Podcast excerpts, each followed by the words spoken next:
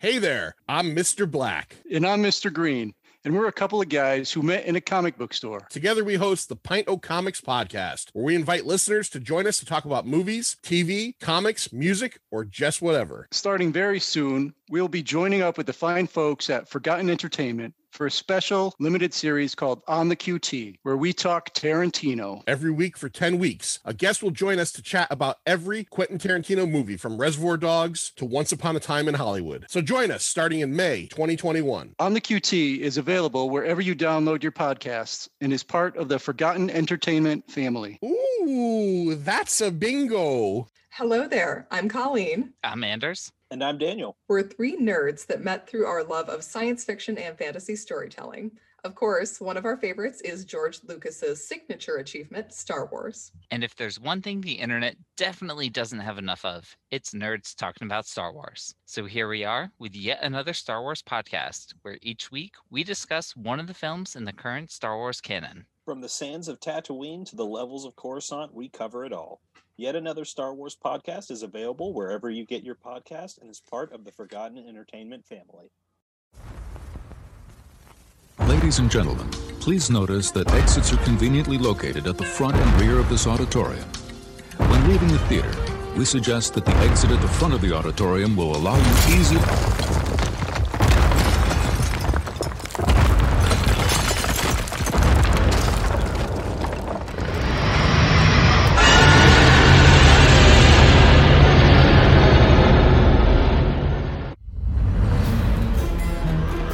Every episode we do is just a lead up to Forgotten.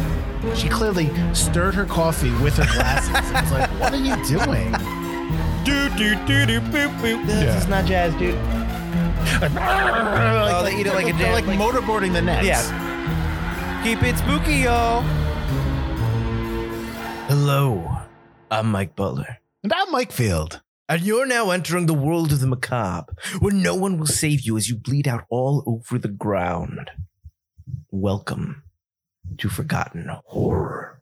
Each episode will discuss a film that was forgotten by audiences. Perhaps they were too busy running from feral vampires in the snowy tundra.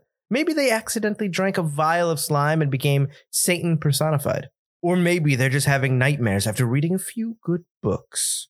We'll discuss what we love about the movie or maybe don't love about it, but we'll always recommend you revisit it. If you're not too scared of our podcast like Jessica, we want to hear from you. We're on Instagram and Facebook. Find us or we'll find you. Our podcast is available on all platforms for your listening displeasure. Nothing. What's going on? Week three Woo! of uh, four weeks of Forgotten Horror.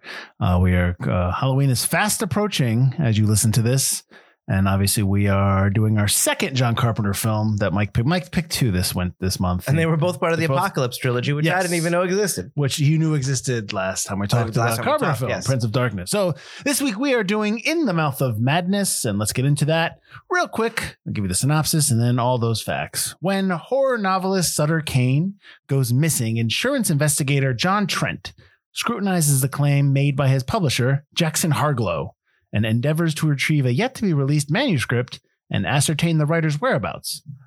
Accompanied by novelists editor Linda Stiles and disturbed by nightmares from reading Kane's other novels, Trent makes an eerie nighttime trek to a supernatural town in New Hampshire. That's a that's, That's, pretty actually a not bad synopsis for once. good. Who wrote that? I feel like we've had bad synopsises for like the last like 10 weeks. Uh, that's usually kind of like a staple of the show now. It's just bad synopsis. that we rip on, but that actually was pretty good. All I do is type in it- the name of the movie and synopsis into Google, and I just read the first thing that pops up. Oh yeah, we stopped typing our own synopsis forever ago. Uh, Or we never even typed it. We, just we didn't kind of type. We winged were, it. we were winging it, yeah, badly. So, In the Mouth of Madness has a runtime of 95 minutes. It's rated R, production budget of $8 million. It was released on Friday, February 3rd, 1995. Oh, the dead months. Opening weekend, it did $3.4 million. Domestic and worldwide are the same, $8.9 million. So, not really a hit. Kind of, I don't know if it, it's a flop. It just kind of. Yeah, I read I read somewhere and I note that it was a box office flop, but it kind Yeah, of broke well, even. the budget even though i have 8 million i did read one note that said 8 million to 15 million so but i didn't Mm. put it in because i don't know i just i kept the 8 million i was lazy uh, this was uh, distributed by new line cinema Uh, it came out on the 3rd of February up against the Jerky Boys. Mm. Oh, the Jerky Boys. So dumb. Uh, and then also Boys on the Side and limited release The Secret of Rowan Inish. And the 10th of February, the week after, you had The Quick and the Dead, Billy Madison, and a limited release Shallow Grave. That's actually a pretty good weekend. Yeah, that's that's not bad. And then January 27th, which is the week before, you had Highlander, The Final Dimension. And then, and then in a limited release, Before Sunrise and Miami Rhapsody. Uh, I- Hi- Final Dimension has none of the people in it, right? Is Lambert in it? Isn't Final Destination number The two? Final Dimension? Highlander? that's where you find out it was all aliens. No, no, no. Highlander, it's Highlander 2 is Highlander 2, The Quickening. Oh, that's right. It's quickening, Yeah, yeah. No, this is which the- is also I think- bad. Well, it's better than this. I don't know if I've is three the one that stars the guy from the TV series. I don't know. It was a I don't TV know if I've series- seen three. Uh, I I don't know. The TV series is all right. Come on, stop. Did you ever see the TV The movie, the, series? original, the first Alright. one is awesome. Oh, I love the first Highlander. I actually don't mind the quickening. It has some. It's not great. it's got okay fight really stuff. so super sci-fi. It's way too sci. but it's it's fine. Did you want us to over-explain how the whole thing works? don't worry, we got you. Metachlorians. Uh, so this movie is directed by John Carpenter. Uh, we already did Prince of Darkness with you, Laura, which you heard about a couple weeks ago. Mhm. Oh, yeah, He's also done Halloween and The Thing. He actually didn't write this movie. This is written by Michael DeLuca, who's mainly a producer. Uh, I guess he transitioned from writer to producer, but he did write Freddy's Dead, The Final Nightmare, and the story for Judge Dredd, the Sylvester Stallone Judge Dredd. But he has been nominated for three Oscars for movies that he's produced. So they were nominated for Best Pictures. This is the show, social, excuse me, The Social Network, Moneyball, and Captain Phillips. A cinematography by Gary Kibbe, who did uh, Vampires, another one we did last year, uh, Ghost of Mars and Virtuosity. He uh, primarily does Carpenter films. He actually passed away two years, uh, one year ago, 2020. Composer is obviously Carpenter. He composes most of his stuff. And then Jim Lang, whose big credit is the Hey Arnold TV series and movie. And he's also on the TV show Dinosaur Train. That's quite the transition to this movie, but eh, whatever. Edited by Edward Orshilka, who's done The Running Man, a little Schwarzenegger classic, Child's Play 3, and 13 Ghosts, amongst others. And this is actually produced by Sandy King, who actually is now Sandy King Carpenter, for she is married to John Carpenter. She ha- was actually, I was looking at her credits, and she was a huge script supervisor for a long time. She just was script su- supervisor, script supervisor, and she was just script supervisor on Carpenter's films. And then obviously she became producer because obviously they started, they got married. Uh, but she has also produced Village of the Damned, Vampires Again, and the upcoming, I don't know if it's a movie or a TV series, of The Manor, which is a horror horror series or horror movie. I want to say movie, but that's that's her that's her next one, The Manor. That is not a Carpenter film. So she's off on her own. All right. Sam Neill plays John Trent. You may know Sam Neill from movies as- called Jurassic Park. He's also in Dead Calm and The Final Conflict, which is really The Omen 3, but they renamed it. Right. I didn't realize he was in uh, that one. I've never seen The Omen 3. Just wanted to. I've seen him. He's like he's like in office. He's like the president. That's kind of, I mean, it sounds cheesy, but, I But kinda that wanna was watch that it. was the final plan. That was the plan. Oh, that was, yeah. That was the that was what he was destined for greatness. uh, Julie Carmen as Linda Stiles, who basically he just calls her Stiles the whole time. Mm-hmm. She's in the movie Gloria, The Milagro Beanfield War, and Fright Night Part Two. Uh, Jurgen Prochnow as Sutter Kane, the writer who is most probably Stephen King. Uh, is- he's in Das Boot. He's in the 1984 Doom, He also in Beverly Hills Cop 2, and The English Patient. David Warner plays Dr. Wren. Uh, another uh, David Warner is actually in the first Omen, so we have two people in the Omen series in this movie. Uh, he's also in Tron, Star Trek Six, The Undiscovered Country. That's, That's for right. Mike. He's also in Star Trek Five. Yes, he is. He plays. Uh, so he played two different characters in the movies. But he's an alien, I believe. In okay. in Just the letting you one. know. I didn't know if you knew And that. he's in Teenage Mutant Ninja Turtles 2, The Secret of the Ooze. nobody cares about that. Uh, everyone cares. Nobody about cares That. that- in this he po- creates Toka and, And- Razor. In this podcast, nobody cares. you take that over to Pena Comics, okay? And he's also in Mary Poppins Returns. John Glover as Saperstein, who's not even in this movie that long. He's in the TV show Smallville. That's probably where a lot of people know him. I think me and Mike know him from the TV show Brimstone. That's right. It's the devil. Even though I love Smallville, every time he pops up, I go, "It's the devil." I don't know why, because he was on 'Cause you're- Smallville for like twenty years. He's a nerd. He's also in Uh, Scrooge in the Brimstone was movie. great. Well, Shazam. Brimstone was okay. Brimstone had a great premise. It Yes. just did not succeed in execution of that premise. and and Fox didn't give it enough time. Uh, Bernie Casey as Robinson. Uh, Bernie Casey, if you look familiar, you've seen Bill and Ted's Excellent Adventure because he's the principal. it's always what I remember. He's also in Revenge of the Nerds and Never Say Never Again. That's for you. He passed Mhm. away in 2017. Peter Jason is returning from Prince of Darkness to play Mr. Paul. I'm just putting him in there because he's from Prince of Darkness. He's actually in a lot of uh, carpet. Yeah, we talked about that last that uh, Prince of Darkness episode. A lot of a lot of callbacks to that episode already. Charlton Heston as Jackson Harglow. Uh, he is. I mean, I hope you would know who Charlton Heston is, but he won an Oscar for his role in Ben Hur. He was also in the Ten Commandments, Soylent Green, but obviously more importantly, he's in Wayne's World too. Frances Bay as Mrs. Pickman. She's in Blue Velvet, Arachnophobia, which is uh, where I remember, and of course, Happy Gilmore. Wilhelm, no, Wilhelm von Homburg uh, plays Simon. The only reason I have his credit in there is because he plays Vigo in Ghostbusters 2. Vigo, Vigo, you bad little monkey. you. He's also in Die Hard. And did you notice? Uh, did you notice the other cameo in this? Not the cameo, but the other part. Young Anakin Oh, that's- Skywalker. Hayden Christensen Hayden- Plays, plays the paper Yeah, boy. he's at the end playing the paper. One of my notes is punch him in the face. It's Darth Vader. well, soon to be, yes, of course. All right, so yeah, that's the those are the facts. Those are the credits. I'll give you a couple more. This production was shot from August to October of 1993. It was shot in Canada exclusively. Originally, Tony Randell from I think it's Randell from uh, Hellbound Hellraiser 2 was attached to direct, then he dropped. Then Mary Lambert from Pet Cemetery was attached to direct, and she dropped out. And then you have uh, John Carpenter stepping in. Which he was originally offered and also dropped out. Of course, of That's why I course. find it strange that this is part of his Apocalypse trilogy. When this is the other two, he did he write the thing or just direct the thing? Uh, well, he it's an Because that's- adapt, adaptation. So yeah, he wrote the Yeah. adaptation. Yeah, no, And this one he didn't have any. he, and he didn't- handed writing, he just directed well, he and might didn't have wanna done- do it, but He to might have begin done with. changes, but yeah, Maybe. no. I just think- Um, well, that's the he I said I've always say it's his self-professed apocalypse trilogy. Like he's saying, thing. Oh, I understand Yeah. that. Yeah, the three mov- the three movies they're about almost the end of time, a little bit. Like kind of. I mean, the thing, the thing is if that thing escapes. Right. It's very self-contained. Yeah, these two movies, I do get now that I've seen In the Mouth of Madness, I do get how with Prince of Darkness and this, it really is about you know the end. wor- end of it's the a world stuff. foreboding of yeah, of what, especially in the mouth of madness. Prince of Darkness is like it, it's it ends, and you're like, you know, you, you don't really know what to make of when she appears at the end. that it could Uh, still happen again. Yeah, but they stopped you, you it for don't really now. understand what's what it is because, but yeah, i- it's definitely that's what he's saying. Um, does the asylum building look familiar to you? uh, because it's a water treatment plant that was used in a bunch of other movies. Well, o- o- the last movie was using was Undercover Brother. Which I, I love that movie. That movie's Oh, that movie's fantastic. But um, it, uh, since 9-11, they've they shut use they, it, they yeah. cut that down. They said no, we're not allowing people in here. So yeah, I thought I, when it first came out, I'm like, this looks awfully familiar, and I and I hope it's in the notes, and it was. So, all right, uh, where do you want to start off? That this is basically Stephen King. That it- would it have been better if it was Stephen King?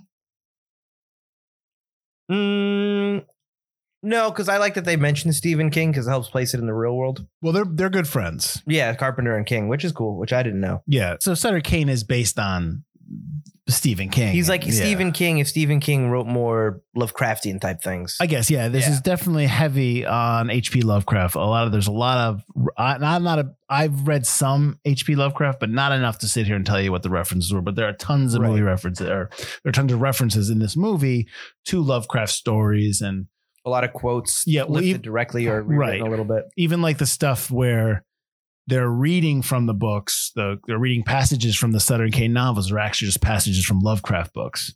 So there's so if you are somebody who is a big time fan of H.P. Lovecraft, this is probably a movie that you would really dig because it's got all it's all it's all over there. Yeah, it's super Lovecraftian. Yeah, Yeah, yeah. yeah. Um, you hadn't seen this? I've never seen this before. I Okay. remember, I don't remember what movie I watched, but this was a trailer attached to it. And I thought it was always a really interesting concept. Mhm. But obviously, this came out, I was This is ninety five. five, so I was eight. My parents aren't going to let me watch this movie. Why not? Uh, I actually don't know why. Because I'll tell you why. Because they, they don't want to scarier movies. they don't want to deal with the the nightmares, that you're nightmares, gonna right. have. Or they probably didn't want to watch it. They might not have wanted. to Yeah, watch there it. you go. Uh, so I had never seen this before. I remember the trailer that seemed like an interesting concept, and when we were, I didn't realize it was John Carpenter, but while researching another movie, this popped up on a recommended thing, Mhm. and I was like, oh yeah, I forgot about this movie existing, and that's why I put it on the list, not realizing that Prince of Darkness and this had the same, you know, director. Right, right. Speaking of Carpenter, one of the things that we always talk about, we talked about with vampires, and I think we talked about with Prince of Darkness. Like he has his own style, Right. Yep. um, and his style is not very. It, it's it is I wouldn't say it's the high end of stylistic. It's a style, but it's almost like it just presents what's happening. We talk about how Yes. it's like, you know, like it just presents what's going on. Some stuff is there's some jump scares in this.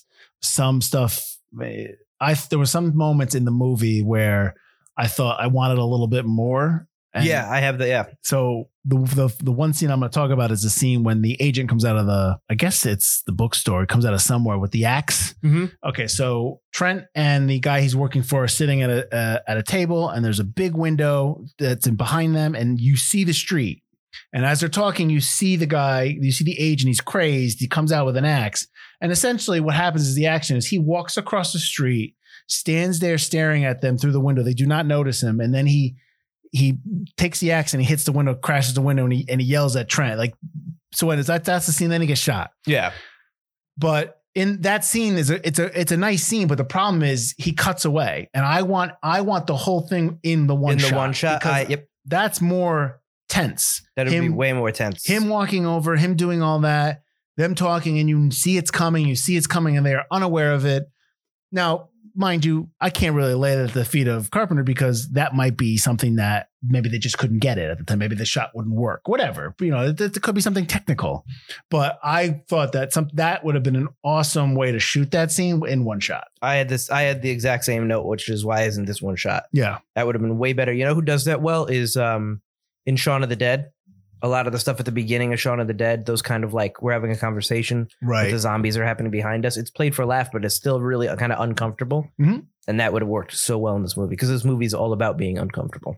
Absolutely, it's uh, it's there's definitely uh, a foreboding feeling in this movie. What's funny, and I, and I don't want to keep comparing the two movies, but in Prince of Darkness, there was always that undertone of music of of tone.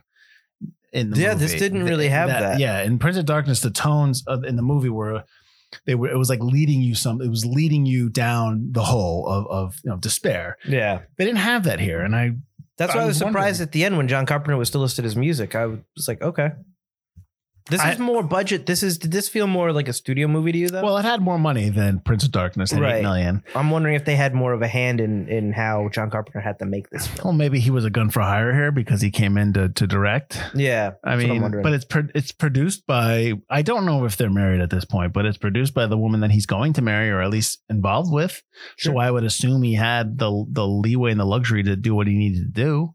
yeah, that's true. Um, you know, I don't I don't know. It's a that's a good question. It's probably you know I, there's probably like maybe I'd love to sit down not with him, but well, yeah, sure. I'd love to sit down with anybody and just kind of talk about like what went into making the movie because y- you know I- I don't think that this movie is definitely solid in in its storytelling. I think there's some stuff that I was just.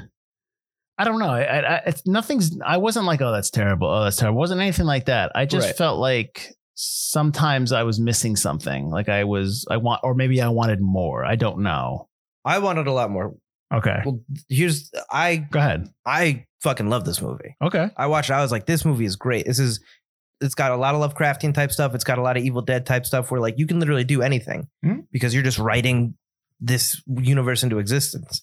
But I also agree that there's a lot that they kind of leave off the table that they could have gone further with because it's almost psychological in a way horror.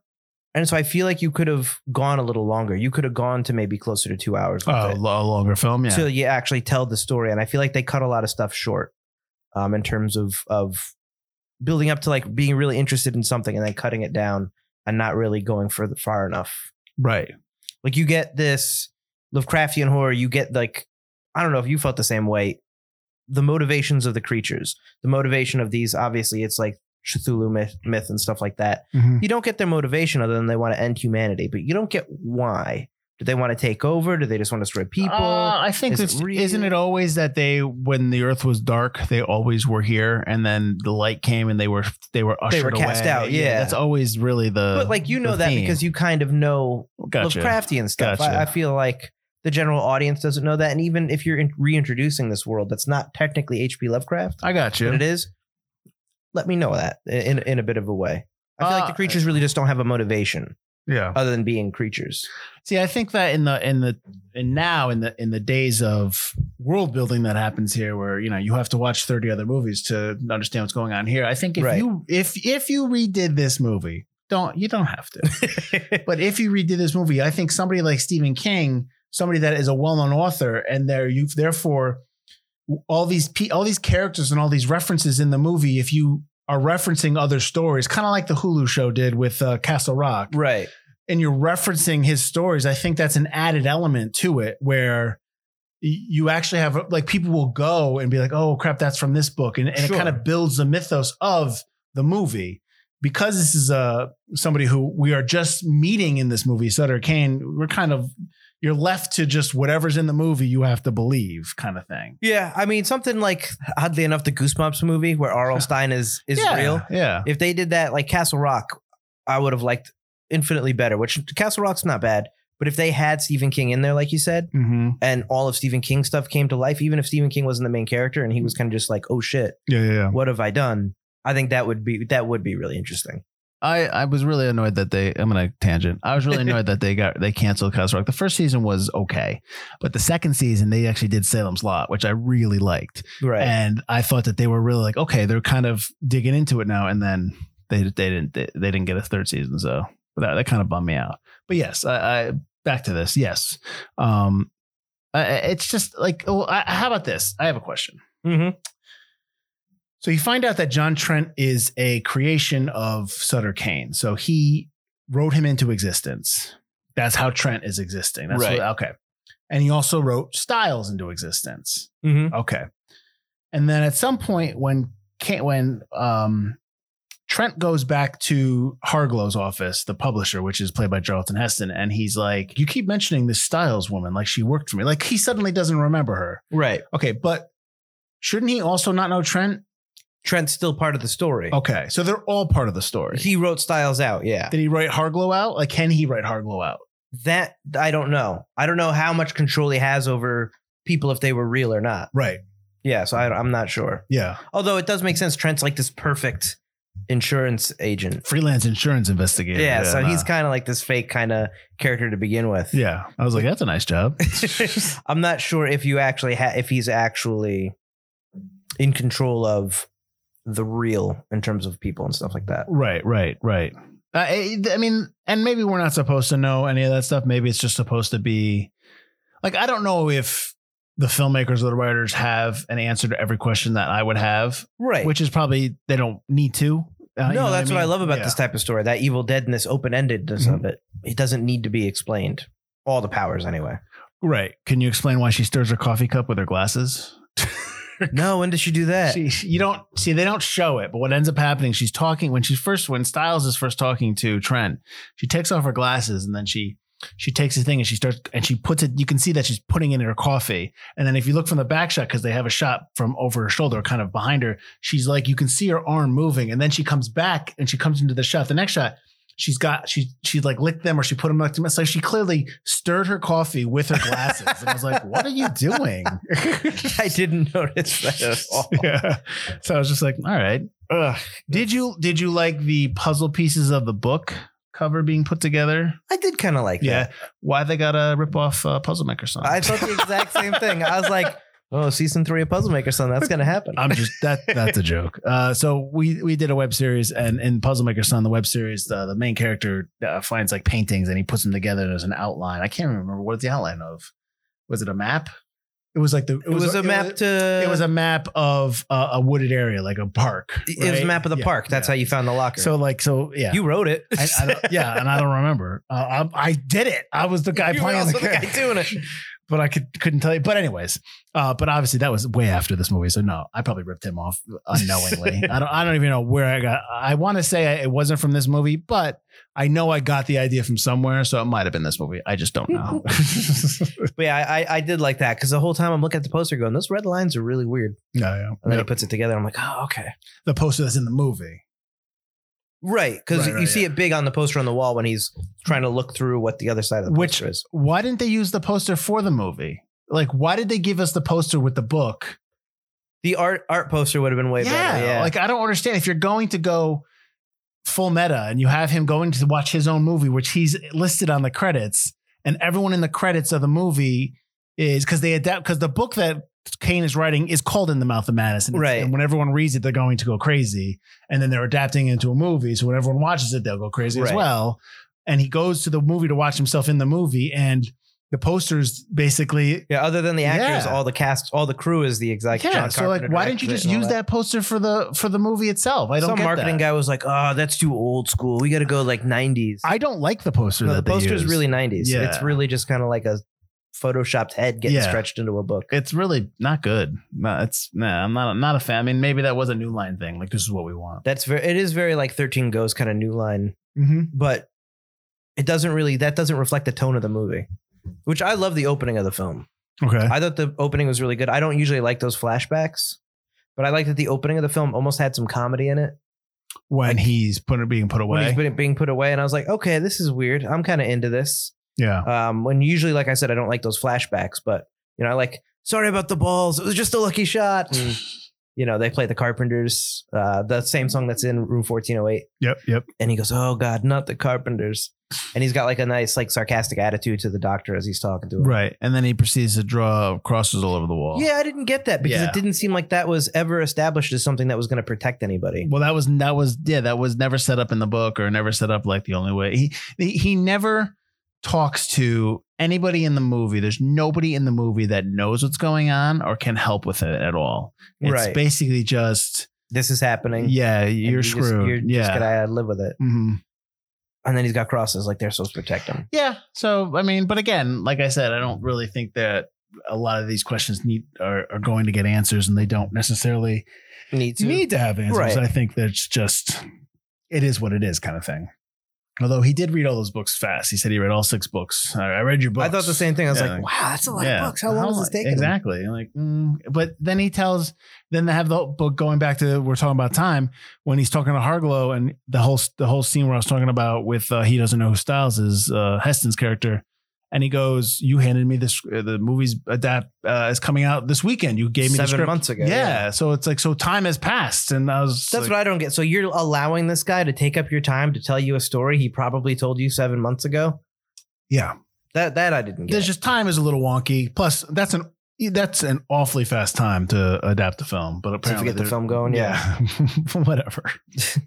Unless the script was already. I don't. Although if the movie script was done, then your book is pretty much. Well, you once the don't need book's book. out, Kane uh, rips himself apart like a book and goes, and I guess he's originally, I guess the whole town was supposed to get sucked in. Yes. and it was too costly, so some Right. Special effects guy was But just the- like, "What if he tears himself as a book?" but the town's not real. right, Yeah, so the, the town doesn't exist. They all just exist because Kane wrote them. Kane wrote this town into Right. existence. Or- Right, Or, but and then he didn't realize that. No, he didn't write them. He was being the dark Lords or controlled by the whatever, darkness. yeah, by the darkness. which is fine, and and it does make sense because as they're driving to Hobbs End, they can't find it, and it's not until she gets you know Styles basically teleports there. Yeah, I yeah. I thought that was great. I love that whole sequence. I thought that would make an interesting movie in What and of itself. that being in the town? Just being lost on the crossroads, gotcha. um, and all this weird stuff happening. Mhm. Um, but I, I like the old man, the kid that comes by and they won't let him leave. Uh, I thought that was a really cool sequence and stuff like that. But I did like that because when he tears himself open and the doors don't bust open, I was like, oh, that's such a cop out. They just don't want to show the monsters. I was like, ah, those cheap bastards. And then he looks through the hole and still no monsters. I was like, oh, come on.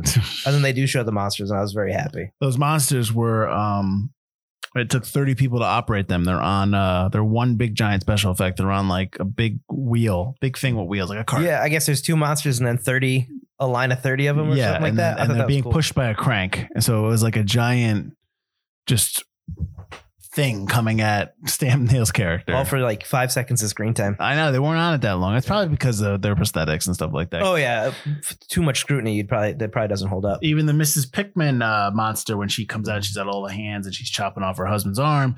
That's actually a miniature. It was originally a guy in a suit, but I guess Carpenter didn't like the way it looked, so they opted to do a miniature. Oh, the miniature looked great. It looked just like uh, It was, the thing, it was super stuff cheesy. From the thing, It looked yeah. like oh, the- of course. The thing. It looked like Henrietta from Evil Dead Two. It was just like Yeah. okay, I'm okay with this.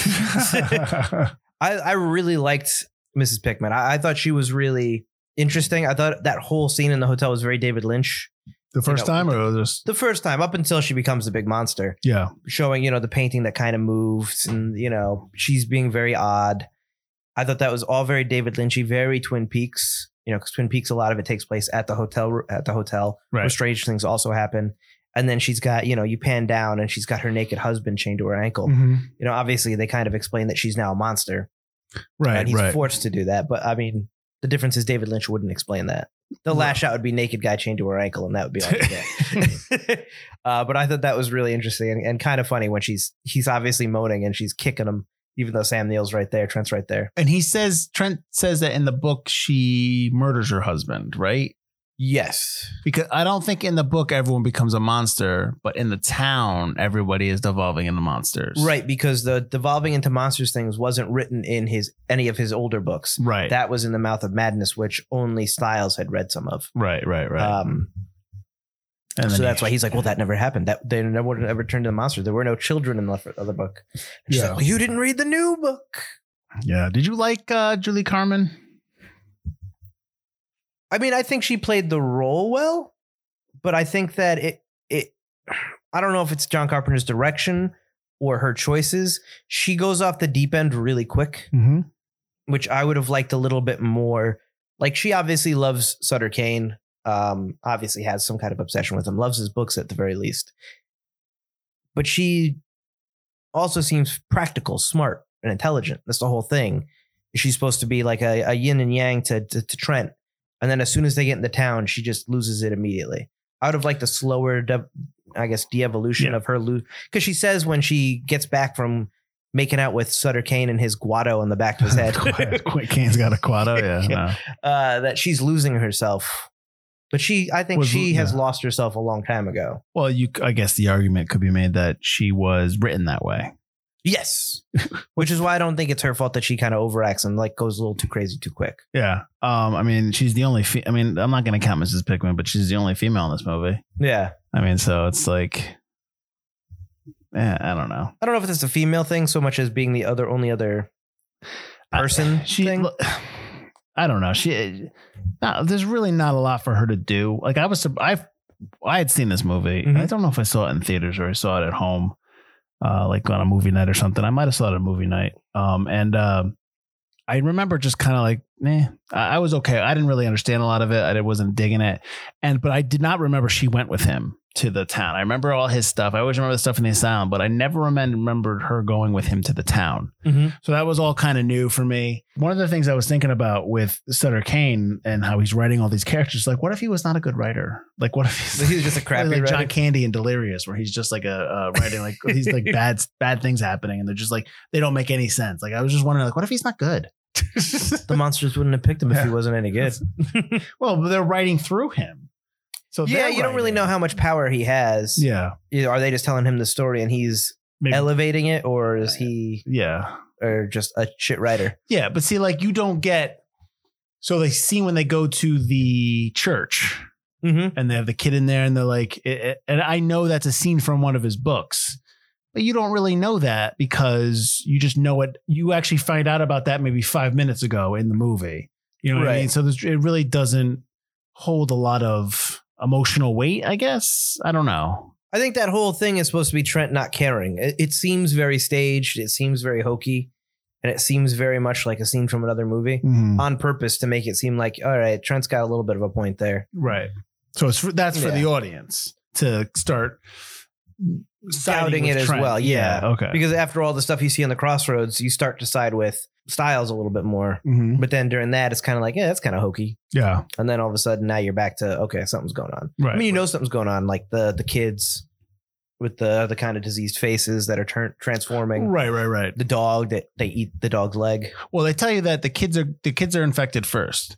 Yeah. So that would tell you that the kids are going to turn into the monsters 1st Mhm. But we never see them we never see the kids. turn into monsters. We see Mrs. Pickman, but we never see the kids. Okay. I'm just saying. Oh, I gotcha. Carpenter's probably like, I don't want to deal with kids. Blah, blah, blah. well, yeah, obviously they probably were like, or like at least show like monsters running around. So they're like, okay, those must be the kids.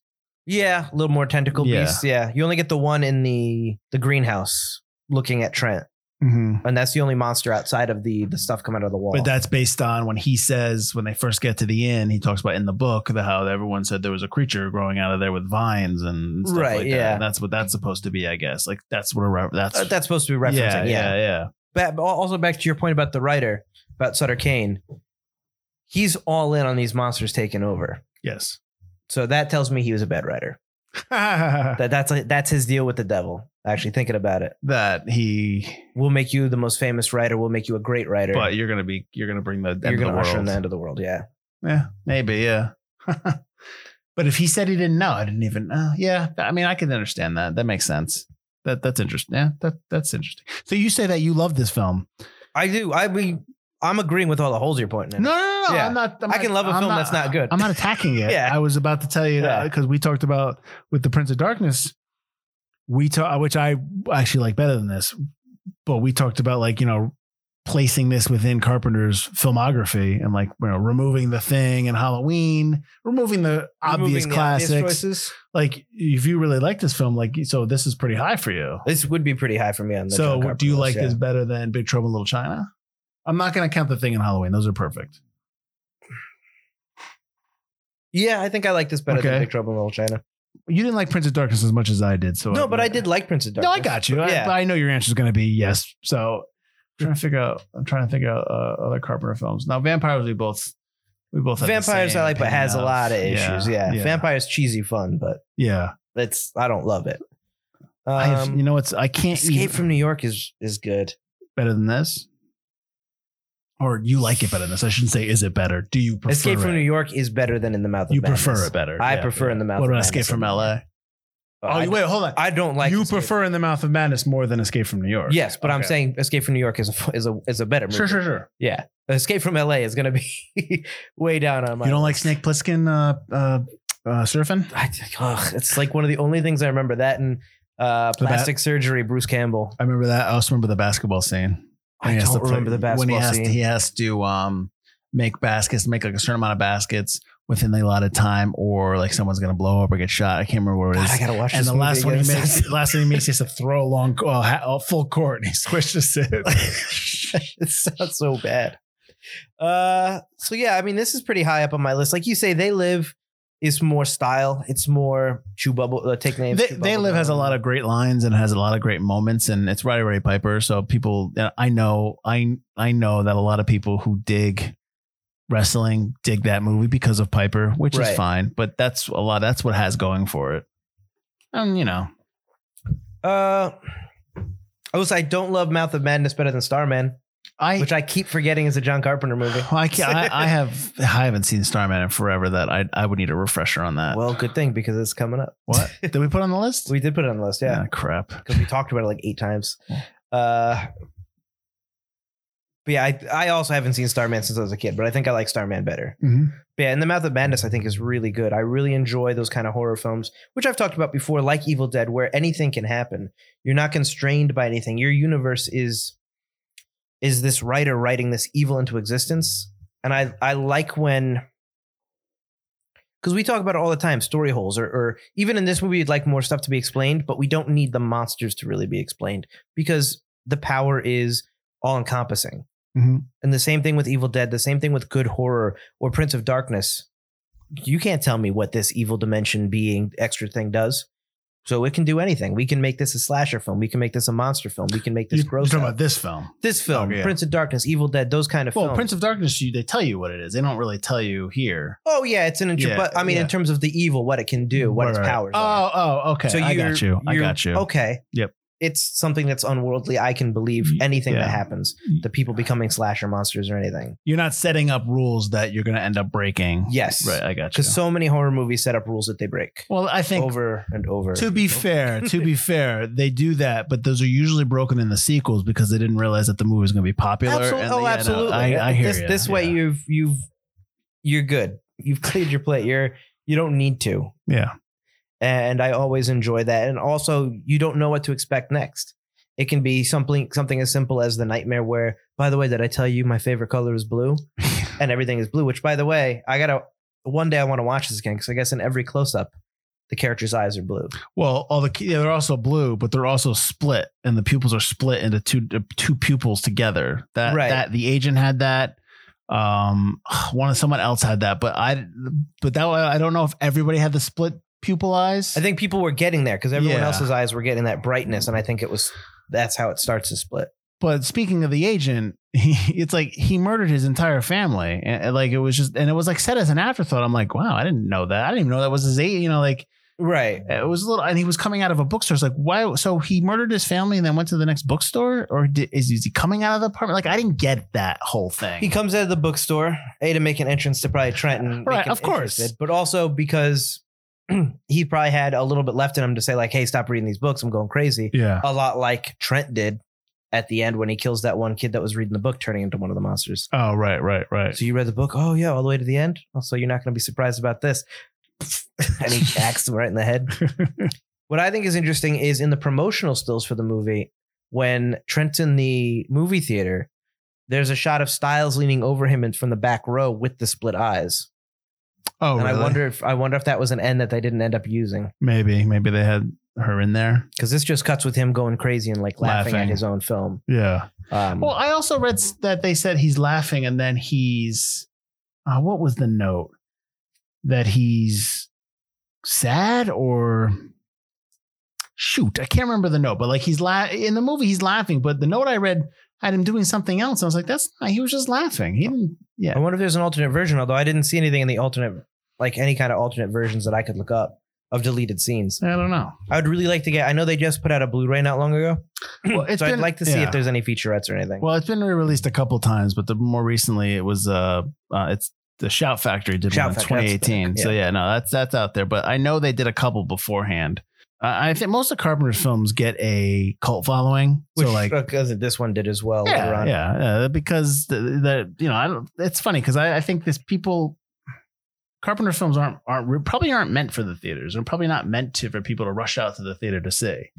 You know, they're probably meant for at home in the dark at night. You know, make a double feature kind of thing. So I- Right. they're- they're probably meant for that. He's probably perfect for streaming, which I don't understand why none of these He streamers have is. signed him on. Well, the thing is, I don't ever find Carpenter films. I mean, the thing I guess back then was like crazy scary because the monsters were awful. Mhm. But I don't find Carpenter f- films scary so much as super just kind of like creepy and unnerving, kind of in their like a, they're a good ghost story. They're a good scary story to tell. See, I think you, you've seen the thing many many times. That's why if you Oh, I'm saying if I had seen the thing back then, At, at- you take you In- in want its prime, You've yeah. never seen it. You put it on this TV. You take find somebody that's never seen it. right? Say, hey, let's watch the thing. Lower the lights. Just put the thing on and just sit there and don't say anything and just watch. They'd be terrified because it's it's unnerving. It's terrifying because especially when they're trying to figure out who's, Who's who? blood who. Yeah. I mean, I, when he's doing the copper wire and you know when it's coming because the hand is fake and you see that the hand is fake and you're like, here it comes. But back then you didn't know. Yeah. Oh So yeah, no, absolutely.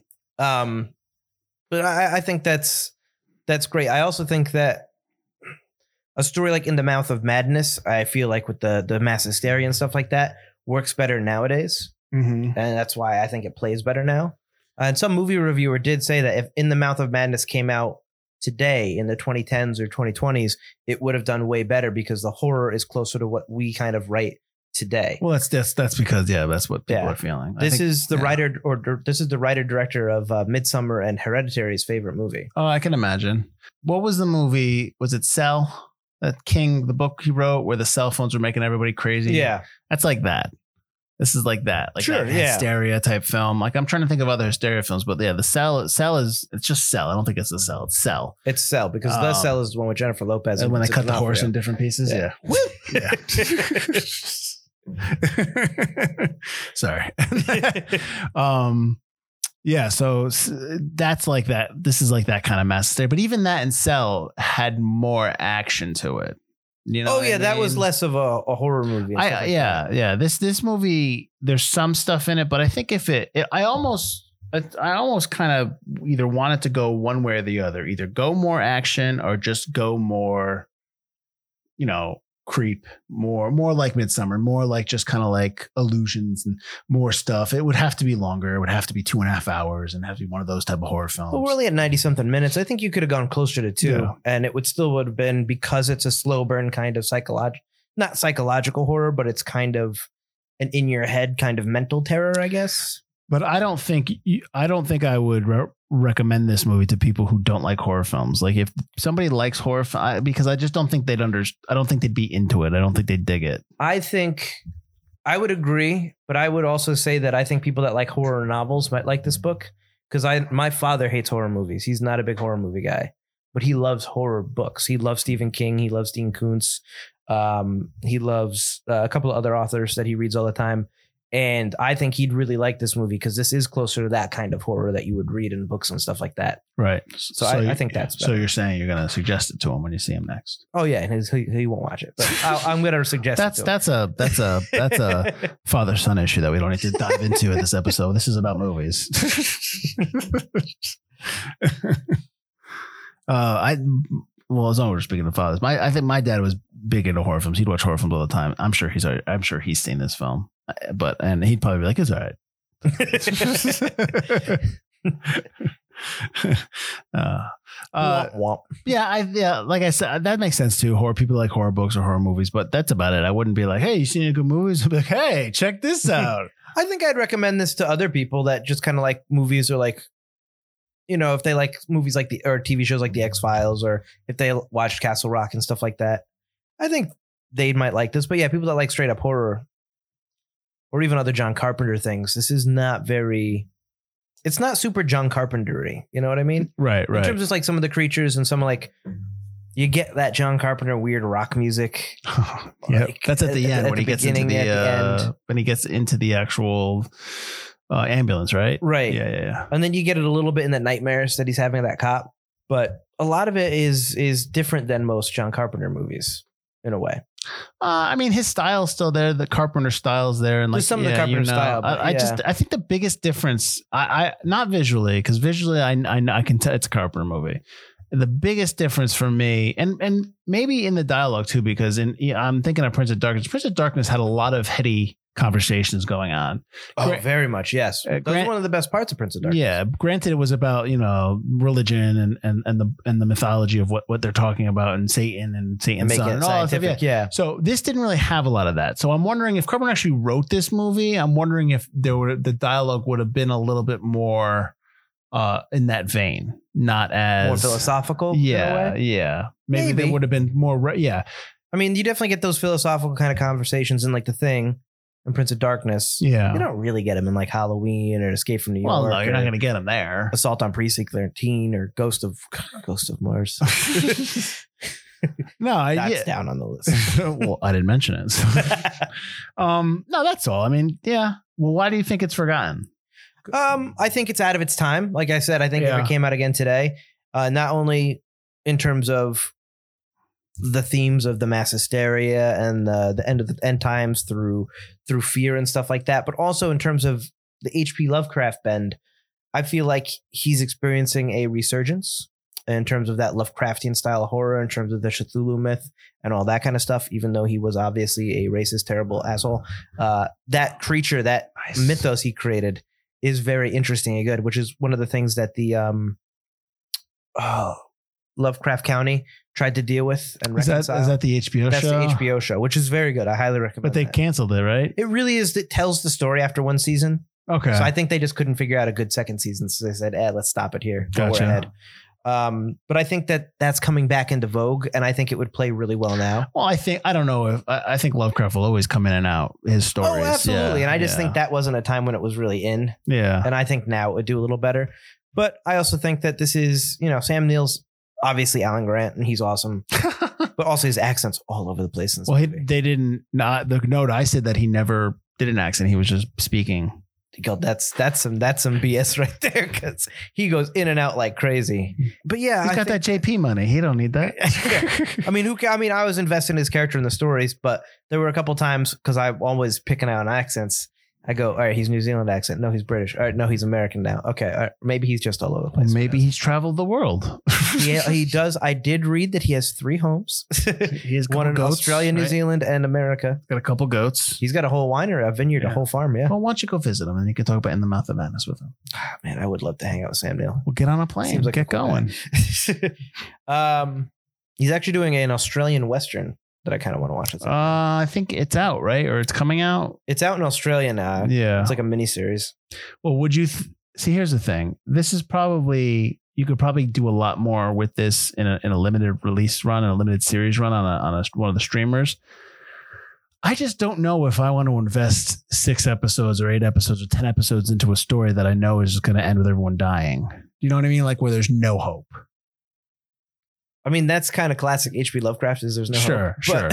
But- um, there's Or- another movie that ends like that. That's based on H.P. Lovecraft. That's more specifically a Cthulhu myth H.P. Lovecraft movie, and it ends so bleakly. It's a movie. Yeah, Movie is And one I still thing. remember like ugh, but Mov- yeah when you're movie watching you're six investing episodes, yeah movie you're investing two and a half hours in six hours Show- of depression. yeah show you're investing a lot more time oh we're gonna watch this tonight oh next episode gonna watch that tonight it's like eh, Eh, maybe they can glimmer you some hope, but still end on a on Yeah. a dour note. and yeah that I way don't, you won't I be don't know well sad. because you also have to have somebody to root for you always have to have oh a hero. sure, yeah Yeah. yeah, Uh, like you said, I don't think this has to be done exactly, but something like this would be interesting. Like Right, we were right. Talking about yeah. all right like I think a Stephen King, all his stuff really exists, and he didn't realize. well that was uh, castle rock i mean i, I again i don't want to beat the drum of, of keeping castle rock on but i really thought that the second season was good Oh, And they sure. just kind of But I'm talking Steve, put Stephen King in it. oh in the movie And yeah then no i they'll got you. realize you created us, or Mhm. he realized I created you. mm-hmm.